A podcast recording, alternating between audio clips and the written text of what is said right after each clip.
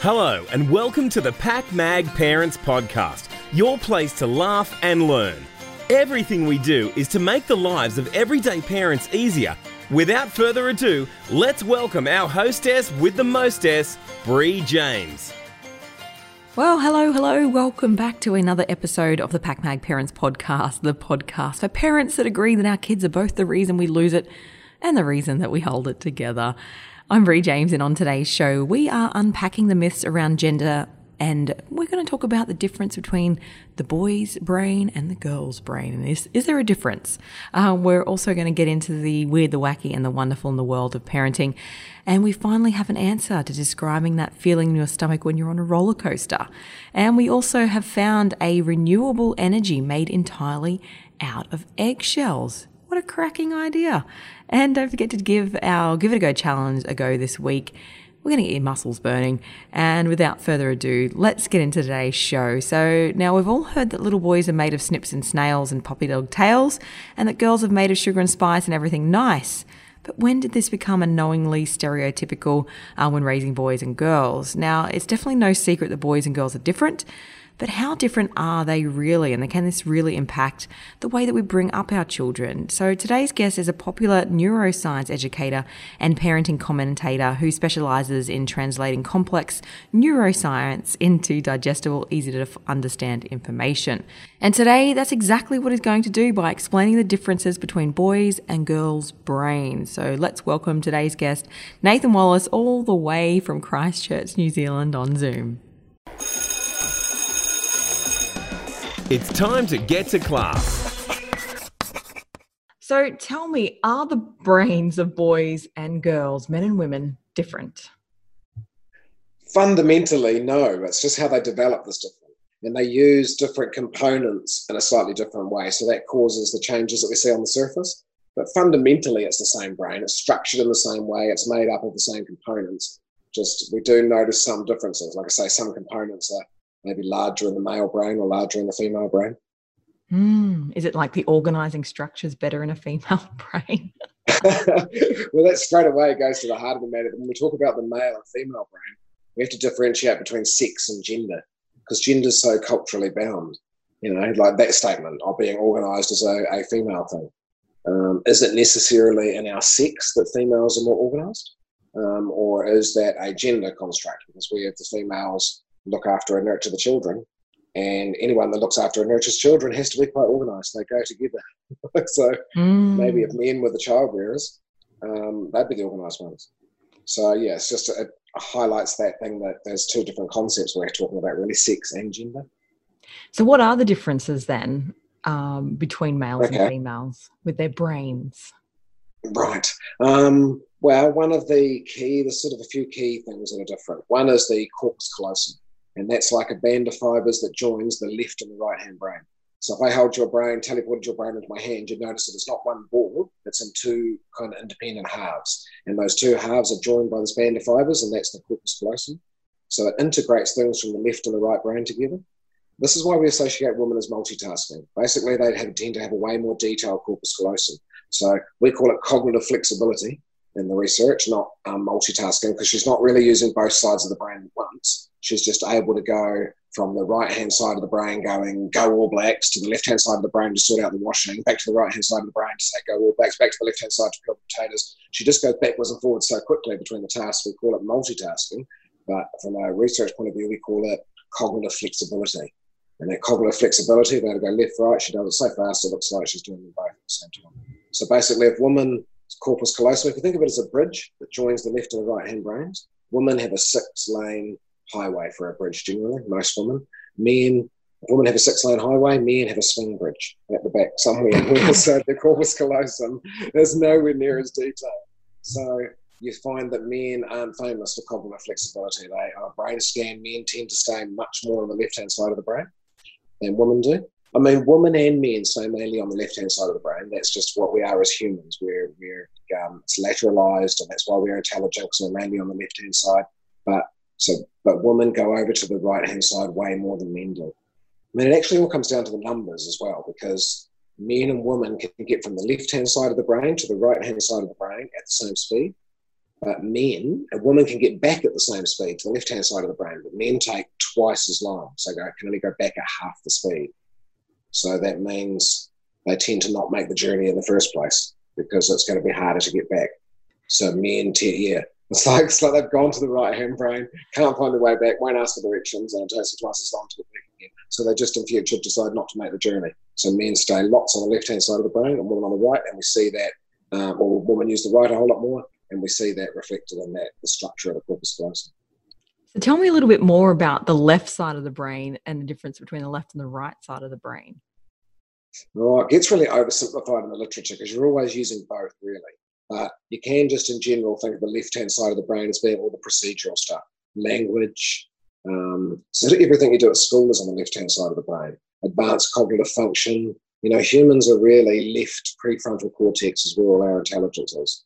You know, monkeys use their left and right brain in a much more balanced way, and that's why they're not as intelligent as us. So the fact that we lateralized and we're able to use the left hand side of the brain much more than the right is why we developed higher cognition and language and complex thought and so, yeah, that's just how we are as a species. We're sort of left brain dominant. Right brain is then the insight and the creativity, the play, and the uh, yeah, the, the spark of inspiration, intuition, the big picture. Um, like when someone language is on the left hand side of the brain, so when someone has a stroke and they lose their language and they can't talk, they can often sing, even though they can't talk, because singing would be more on the right hand side of the brain and maybe the stroke was on the left hand side, the languages. Wow, it's hmm. so incredibly interesting. So, how can yeah. the differences between left and right brain and male and female brains change yeah. the way that we raise our children then? Well, yeah, it's hard to jump straight from the physical evidence of the brain form to function. But if we associate that that um, corpus callosum as it's associated with integrating left and right brain. So it is associated with integrating emotion, so emotional intelligence. Maybe that's why women are more emotionally intelligent, commit suicide at less rate than men, because they've got a more detailed corpus callosum, which allows them to integrate emotion a whole lot more. Um, so what that tells us is, uh, we can see in the research, boys start to learn a musical instrument before the age of seven, causes structural changes in their corpus callosum, which makes it develop much more extensively than it usually would and develops sort of to the extent of the females. So maybe we would produce really emotionally intelligent men if um, we all learned a musical instrument. You know, wow, that's incredible research. Yeah. It is fascinating, but like I say, it's hard to jump straight from form to function. Mm. But it's only suggested. The, the other differences in the male and female brain that sort of buys into that is this there's an emotional part of your brain called the amygdala, the amygdala is what we really associate with emotion. A lot we associate a lot with anger, like the sort of burglar alarm in the brain, you know, danger, danger, danger. But it's sort of all emotions.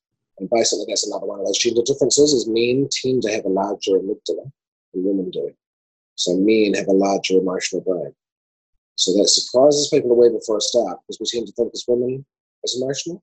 But really, maybe we think of women as being emotionally intelligent. That's to do with the corpus callosum. Who's actually more emotional? Who's more likely to be overwhelmed by their emotions and commit suicide, a man or a woman? Mm. A man. Hmm. Who's more likely to be overwhelmed by their emotions and lash out and hurt the other person? A man. Um, it, it, kind of does make sense that a man has a larger emotional brain. If you combine those two things together, corpus callosum helps you to regulate emotion, and amygdala is the raw emotion. So straight away you see a difference in the male and female brain. The female's got a small amygdala, so a more manageable amount of emotion, and a large network, a corpus callosum, to regulate that emotion. So women's brain looks like a biologically set up to be able to regulate. You could speculate that's from hundreds of thousands of years of um, parenting children. And that's exactly what you have to do all day. You know, you want to kill them, you have to regulate that. um, so, you know, you, you have a brain that's just really good at regulating emotion. Whereas um, men have a large amygdala, so more, but you could say more emotional if we go form or function um, and a smaller network, corpus callosum, generally for regulating emotion. So they're set up to be more overwhelmed by their emotions, which kind of fits evolutionarily with being a warrior. warrior needs their emotions, not their frontal cortex. A parent needs a frontal cortex. This podcast is proudly brought to you by Good Start Early Learning. Good Start can nurture your little one right from the nursery through to kindergarten with the choices of a nine hour 10 hour or all day session. Visit goodstart.org.au and inquire today. So It's yeah, so it's so interesting. I mean, I know obviously we always see a difference between the way that a man and a woman parent their children, but you know, your Yep. explanation there really helps. So what if you do have someone that's obviously their amygdala is going out of control and how can you bring them back down to calm a little bit? Because I've got boys, so help me out with this one. Okay, so you've got boys, and when they're losing the plot, how can you calm them down a bit? One, I think I'd have a one, two, three step method. Step number three is to help them out by telling them what would have been a socially acceptable way to achieve, that. Don't tell them what they shouldn't have done. Tell them step by step in as much detail as possible what they should have done instead. That's actually instead of so that's teaching your kids what to do, then empowers them with what to do next time. Saying don't hit your brother doesn't tell you what you're supposed to do the next time he snatches the remote off you. So, but that's step number three. So it's called cognitive training. Just tell them exactly what to do. But that's not calming them down. I'm just saying that's the last thing. The reason I'm mentioning that first is because parents often go to that first. They Mm. go straight to sort of telling the kid what he should have done instead. If you do it as step number one, it's no longer cognitive training. Now it's just nagging, and nobody listens to it. So, yeah, to make cog- uh, nagging cognitive training, you have to do steps one and two. Step number one is like you're saying, if the kid's having a hissy fit, you've got to calm them down. There's no magic way to calm kids down. You're the one that's got a relationship with your kid. You know better than anybody which how each of those kids calms down. One of them might be a hugger. One might be you have a fit if try and hug them. One might want left alone for five minutes. One might be devastated if you leave them alone for five minutes. You've got to find out. You've got to have a relationship with that kid to know what comes down. You know, my friends know if I'm upset to leave me alone for five minutes. They don't try and hug me.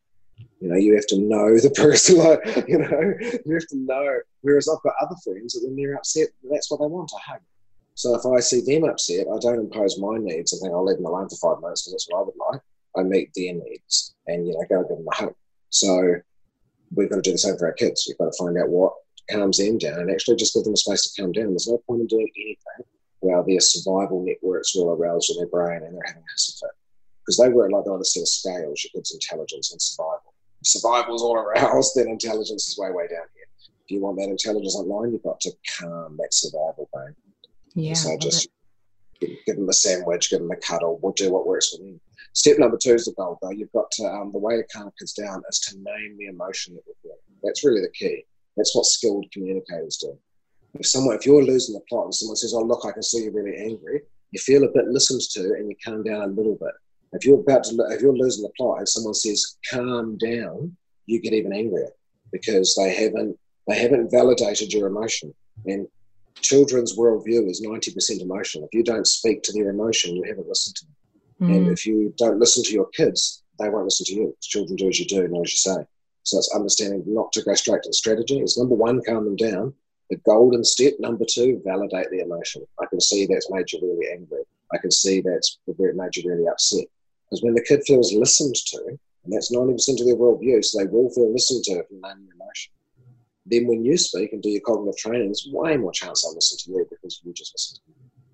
So that's my secret recipe for calming kids down. One, two, three. One, calm the brainstem. Two, validate the limbic emotions. And then three, cognitive training. Give them a strategy for what to do next.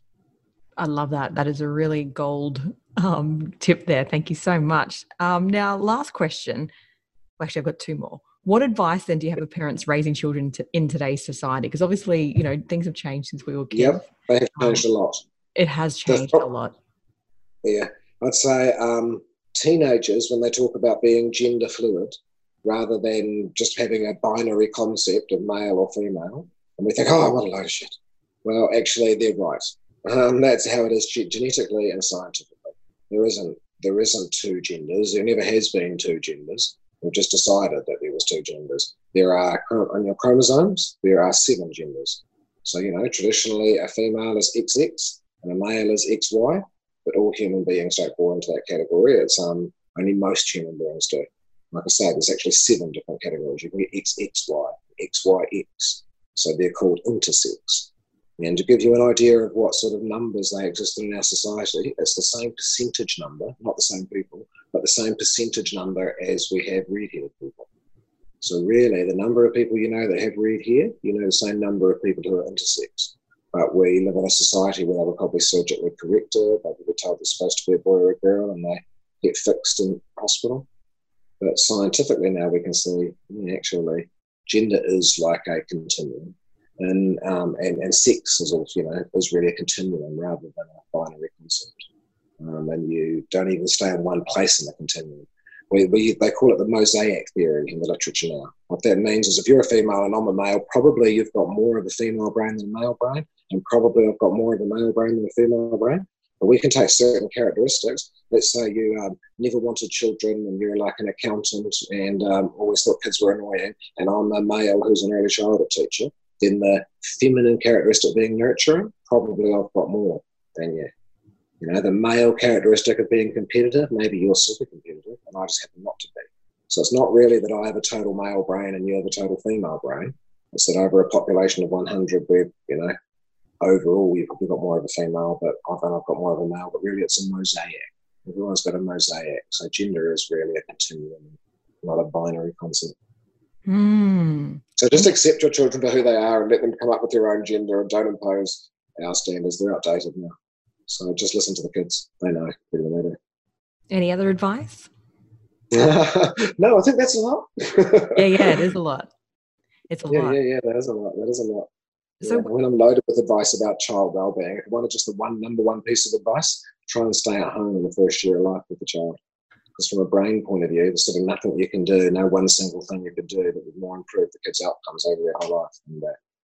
But then for all the parents that haven't done that, I don't feel really bad because that doesn't replicate. Yeah. One resiliency building thing. Yeah, beautiful. So obviously you've got a lot of advice to share. Where can our listeners go to find out more about you? I know we've just got a web page up, so because it used to be all over the show. Now we've put it consolidated in one place. So just go to nathanwallis.com and it's all there. Beautiful. Well, I loved our conversation today. Thank you so much for being on the show. Yeah, thank you. Um, and we'd love to have you back on board at some point. But thank you so much. I'd love there it. you go. The difference between the brains of boys and girls. There's some differences, but not really. I love it. yeah. The weird, the wacky, and the wonderful in the world of parenting.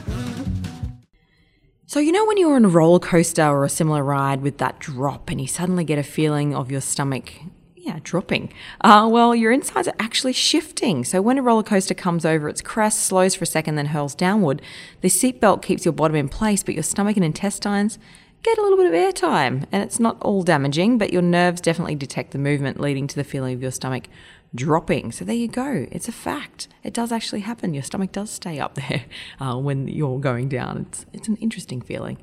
An international team of scientists from Australia, Germany, and Japan have found a way to turn eggshells into a conductor for energy. So, chicken eggshells contain a high level of calcium carbonate, which allows them to store lithium, which, when washed, dried, and crushed into a powder, the end product could conduct power. Eggshells. There you have it. Renewable energy source. And number three, a university student earned the Dyson Award uh, for creating a regenerating rubber pavement. So the pavement is made of additives and old rubber tires and creates a putty that reacts to water. So when it rains and water hits the road, the putty makes calcium silicates that fill any cracks, producing an environmentally friendly, self repairing road. How cool is that? Recycled pavement road that repairs itself. We certainly need those in Australia. If you're loving the PakMag Parenting Podcast, then you'll love our other channels. Follow PakMag on Facebook, Instagram, YouTube, and Pinterest. It's time for Bree's Give It a Go challenge. All right, this week's challenge, I want you to try Pilates. Now, if you've been trying to figure out a way to get that body of your dreams, Pilates may just be the answer. So, Pilates focuses on relaxing muscles which are tense and strengthening others. So, search for a class near you and go and give it a go. You'll love it. PakMag's Tip of the Week. All around the world, many people are looking for the fountain of youth. So, we're all looking to live longer lives, and the key to longevity may just be in plain sight. So, if you exercise for 30 minutes at least four times per week, meditate for five minutes per day, stay hydrated and outside more, eat healthy meals, and wash your hands often, these all may be obvious as they generally keep us pretty healthy. But drinking tea, eating spicy foods, dancing, and having a good laugh have all been linked to living a longer life, also. It's a wrap. What did we learn on today's show? So, what did we learn on today's show? Well, number one, fundamentally, boys' and girls' brains are the same. However, some parts of the brain are bigger than the other, which causes differences. So, like Nathan said, women are known to be better at multitasking due to the fact that the part of the brain that holds the two halves together is more complex, resulting in an advantage at multitasking. So, women have a six lane highway connecting each side of the brain, whereas men have a one congested lane. So there you have it. Number two was an interesting fact that Nathan mentioned was that if a boy learns an instrument before the age of seven, this causes structural changes in their brain, which makes it develop much more extensively to the extent of a female's brain. So how interesting is that? And number three, another thing he said was that a man's brain actually has a larger emotional sector than a woman's. So men are more likely to become overwhelmed by their emotions, where women are more emotionally intelligent. And lastly, for boys, when they have acted badly, instead of telling them not to do something, as this gives them no direction on how to handle the situation in the future, instead explain to them in detail what they should have done instead. And hopefully that helps you out. It was great. Uh, Nathan had so many fantastic tips, so I hope you loved uh, today's wrap. Well, I can't believe we've wrapped up another show. I'm having a lot of fun bringing it to you. A uh, big thank you to Nathan, all the way from Christchurch in New Zealand, for being on the show today. Uh, and remember, any important links can be found in the show notes. And you can play all of our past episodes on our website, pakmag.com.au slash podcast. A uh, big thank you to everyone who's made the show possible today. A uh, big thank you to Good Start Early Learning. But until next time, happy parenting and don't forget to tell everyone you heard it on PakMag. See you next time. Thanks for listening to today's show. If you want to be an expert guest or you've got a weird, wacky, or wonderful product to share, don't be shy. Get in contact with our team at info at pakmag.com.au. This podcast is proudly produced by PakMag. You can listen to more episodes on our website, pakmag.com.au.